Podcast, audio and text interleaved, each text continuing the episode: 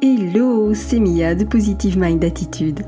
Après un parcours de plus de 4 ans et demi avant de connaître enfin les joies de la maternité, j'ai décidé d'associer mes compétences professionnelles de thérapeute à mon vécu personnel lié à l'infertilité et la PMA pour accompagner les femmes en désir d'enfant et leur permettre de reprendre le plein pouvoir sur leur fertilité.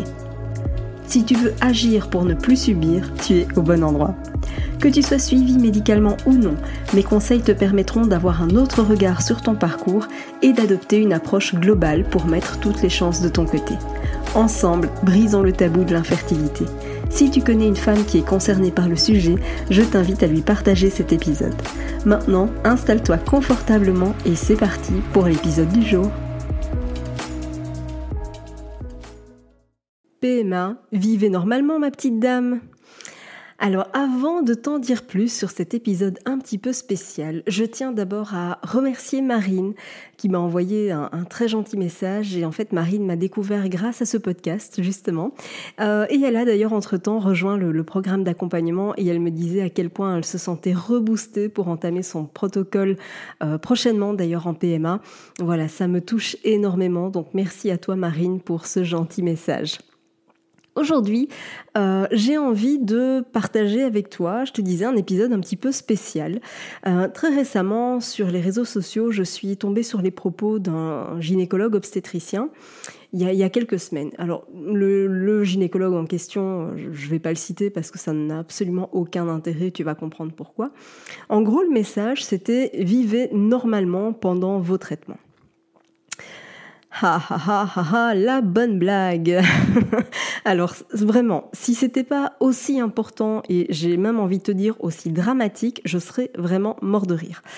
Mais sérieusement, comment est-ce qu'on peut tenir de tels propos? Alors, comme tu l'as compris, ce podcast est clairement un épisode coup de gueule. Alors je te garantis des propos juste sans filtre. Donc j'espère que tu es prête. Euh, en tout cas, alors bien sûr, je tiens quand même à remettre les choses dans le contexte et à rappeler que les propos qui ont été tenus partaient évidemment d'une bonne intention, tout ça, tout ça, tout ça. D'accord? Bon, ça c'est important quand même de le remettre dans le contexte. L'idée, l'objectif, c'était bien sûr de dédramatiser cette étape euh, de, traitement euh, pur et dur et d'encourager finalement à, vivre de la façon la plus normale possible et à encourager à faire euh, ce qui te fait plaisir. D'accord? Mais vraiment, ce message-là, il faut avoir un don de lecture entre les lignes hein, parce que c'est franchement pas comme ça que ça a été perçu et c'est pas non plus comme ça que ça a été dit, ce qui pose problème. Donc maintenant que j'ai remis les choses dans le contexte et qu'on sait quand même que ça partait d'une bonne intention, je te propose de passer en vue les conseils donnés et tu vas comprendre pourquoi cet épisode est un épisode coup de gueule. Le premier conseil, euh, c'était de continuer le sport. Bon, ma foi, ok, c'est même plutôt un bon conseil en soi, même si très sincèrement, quand on est en protocole, au vu de l'état hormonal, on va plutôt privilégier des sports doux, hein, style marche, yoga, ce genre de choses. Euh, j'ai envie de te dire, inutile de courir deux marathons en parallèle. Hein. Euh, les traitements, on a le ventre gonflé, on se sent pas forcément très bien, on est plutôt irritable, on a un état de fatigue quand même qui est très important, Continuer le sport, oui, mais sans aller jusqu'à l'épuisement. D'accord? Donc ça, c'est quand même important. Mais on va dire qu'en soi, ce premier conseil, ma foi, ok. Deuxième conseil, euh, là vraiment, ça dérape solidement. Alors, je cite le conseil, ouvre les guillemets, hygiène alimentaire, rien à modifier, sauf si indice de masse corporelle élevé. Euh, ce serait pas un petit peu de la grossophobie cette histoire? Non, parce que très sincèrement, entre nous, un indice de masse corporelle trop bas, c'est tout aussi néfaste qu'un indice de masse corporelle trop élevé. Hein.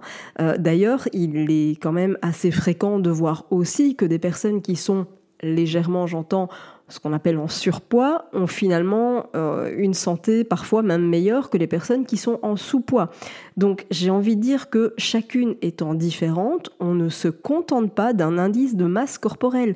L'indice de masse corporelle n'est absolument pas le reflet de l'état de santé général. On est bien d'accord là-dessus, c'est vraiment super important. Et tant qu'on est à parler de l'alimentation, ça aurait été sympa quand même de rappeler que c'était intéressant de euh, rappeler d'éviter les aliments inflammatoires, hein, euh, le sucre, les sodas, les aliments transformés, tu sais, tout ce qu'on va trouver finalement dans les distributeurs des couloirs des hôpitaux, hein, histoire de t'assurer que tu repasses prochainement dans un autre service. Hein. on va être clair là-dessus. Euh, donc ce serait quand même intéressant, non, de, la part d'un médecin, de dire que c'est important aussi de miser sur une alimentation saine, non? Bon, dommage c'eût été pertinent, à mon sens. Je, trouve que ça aurait été sympa d'en parler, plutôt de dire non, il n'y a absolument rien à modifier. En fait, on n'en sait rien. Hein. Chacun va avoir son hygiène alimentaire et sensibiliser là-dessus, c'est important. Après, j'entends que le médecin n'est pas naturopathe et c'est pas ce qu'on lui demande, mais juste rappeler la base, expliquer le comment ça fonctionne, c'est aussi son rôle. Et à la limite, de conseiller de se faire accompagner en la matière, ça peut être intéressant. Mais surtout, ne pas dire il n'y a absolument rien à modifier. Non. Et surtout, on arrête avec cet indice de masse corporelle. Non, stop, ça suffit. Ça ne veut absolument rien dire sur l'état de santé général de quelqu'un. Le troisième conseil, euh, après l'insémination, donc je réouvre les guillemets hein, pour que ce soit clair. Le troisième conseil, ouvre les guillemets, après insémination ou transfert, eh bien, vivez votre vie. Ok. En soi, encore une fois, c'est plutôt un bon conseil, je ne dis pas le contraire, euh, mais vraiment pas très réaliste et ça aurait été vraiment sympa de le formuler. Parce que sinon, je trouve que c'est un discours qui est particulièrement culpabilisant. Alors, je m'explique, hein, mais ce que je veux dire, c'est OK, un médecin, comme je le disais, il n'est pas naturopathe. Et dans ce cas-ci, je veux dire, OK, un médecin, il n'est pas psychologue. Mais bon sang, ça reste un humain. Et entre humains, ça peut être sympa de faire preuve d'un peu d'empathie. Et ça peut être sympa de rassurer quelqu'un qui s'apprête à traverser une des épreuves les plus compliquées de toute sa vie. Ça pourrait être sympa de le rassurer, d'accord? Parce que vraiment, vivez votre vie. Non, ça va pas être possible. si tu es déjà passé par là, tu sais de quoi je parle. Si tu ne l'es pas, rassure-toi tu ne vivras pas ta vie normalement et c'est normal et c'est pas grave, d'accord? Mais c'est important de le savoir. Et là, eh ben c'est là que les conseils s'arrêtent. Et donc quoi En fait, c'est tout? Tu dis il y a rien d'autre? Ben non, en fait, il n'y a pas d'autres conseils donnés. Donc, euh, tu as un médecin, un, gynécologue obstétricien responsable dans une clinique euh, en France, d'une grande, très très très grande ville, et là, eh ben voilà, c'est les trois conseils qu'on donne. Il n'y a rien d'autre. Donc on parle pas des perturbateurs endocriniens, on parle pas du sommeil, on parle pas des émotions. Mais non, pourquoi faire? C'est pas, après tout, entre nous, c'est pas comme si ça impactait les hormones non plus. Hein bon, je, plaisante, mais vraiment, je t'assure, je ris jaune. J'en ai juste ras-le-bol. Là, je suis simplement en train de me demander quand est-ce que le corps médical va arrêter de dire il y a rien à faire. Parce que en réalité, ce qui me dérange, c'est ça. Le du, message, il est là. Vis ta vie, il n'y a rien d'autre à faire. C'est encore et toujours ce même message qui est sous-jacent, c'est en gros, laisse-nous jouer avec tes hormones, nous on est les pros, et toi tu subis. Et puis bah pour le résultat, on va croiser les doigts et puis on verra bien après. Hein. Vu qu'on n'a déjà pas été chercher bien loin au niveau analyse de départ, on va pas non plus aller chercher bien loin après. Hein. Et il est vraiment là le fond du problème. Ça me dérange terriblement et il est vraiment temps qu'on arrête d'accepter ça. Ok, le personnel médical, il a étudié à la fac de médecine durant un nombre d'années considérable, bien évidemment. Mais entre nous, si c'est pour ne pas réussir à faire le lien entre toutes les matières qui ont été étudiées, j'ai envie de dire, Houston, we have a problem. Bien sûr que c'est pas juste au moment de l'insémination ou de la fécondation in vitro qu'il faut apporter des changements importants en termes d'hygiène de vie, parce que évidemment le corps a besoin de temps, il faut un minimum de trois mois pour que les cellules se régénèrent, etc. Donc c'est sûr que le corps a besoin de temps mais par pitié, on peut au moins encourager les personnes euh, qui se présentent dans les centres PMA à réduire le risque. C'est vraiment super important de faire attention pendant cette période parce qu'un excès d'œstrogène, ça engendre des toxines dans l'organisme et ça provoque un état inflammatoire. Or, un état inflammatoire, eh bien, ça freine l'implantation de l'embryon. On peut le tourner comme on veut, mais c'est comme ça. Les hormones, elles fonctionnent en équilibre. C'est un peu comme des vases communicants. Et quand il y a un déséquilibre au niveau des oestrogènes, eh bien, ça, il y a forcément un déséquilibre au niveau de la progestérone. Et s'il n'y a pas de progestérone, eh ben, il n'y a pas d'implantation. Donc, on va arrêter de faire des cloisons au sein même de nos propres corps. C'est la matière qui est enseignée qui doit être cloisonnée. Et elle est cloisonnée. Pourquoi? Par facilité d'enseignement À la fac de médecine, on ne peut pas tout enseigner d'un coup, donc on est bien obligé d'enseigner matière par matière. Mais à un moment, il est utile d'apprendre à faire des liens entre tout ce qui a été enseigné. Tout est lié. Euh, pour moi, avoir un diplôme, ça ne sert pas à être affiché dans un bureau. Un diplôme, ça doit en principe démontrer une capacité à faire des liens et pas réciter des cours par cœur, d'accord? Parce qu'on en est à ça. Alors, je vais pas réformer l'enseignement dans un seul podcast. Hein, je crois qu'il y, y, a trop de boulot et tu te doutes que j'aurai beaucoup trop à dire sur le sujet. Mais en tout cas, on peut constater les dérives de l'absence de réflexion on n'apprend pas assez à réfléchir par soi-même, mais surtout, on n'apprend pas à remettre en cause les apprentissages. Or, la remise en question, c'est la base de toute progression. Si on ne remettait rien en question, on en serait encore à penser que la Terre est plate c'est parce qu'il y a des gens qui osent dire euh, non, on n'est pas d'accord. C'est parce qu'il y a des gens qui osent confronter, qui osent aller faire des liens entre ce qui a priori n'aurait peut-être pas de, de rapport, qu'on arrive à avancer.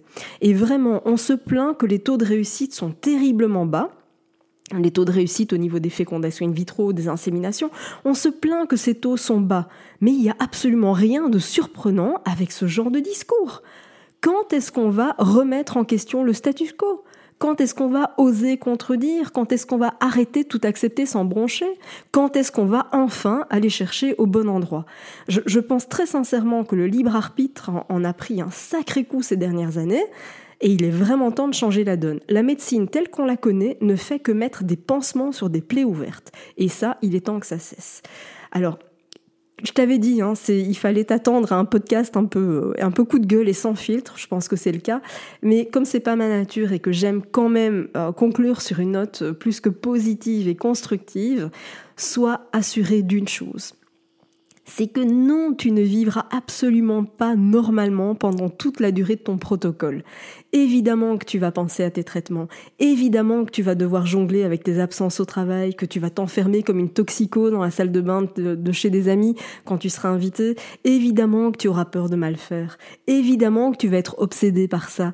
Et après ton transfert, dis-toi bien que tu vas vivre les deux semaines les plus longues de ta vie. Mais tu sais quoi? C'est parfaitement normal. Et juste le fait que tu y penses à ce point, eh bien, démontre simplement que tu as un cerveau qui est en parfait état de marche. Alors si tu veux des vrais conseils, si tu veux des conseils qui vont vraiment faire la différence dans ton parcours, tu sais où me trouver. Prends soin de toi. Merci d'avoir écouté cet épisode jusqu'au bout.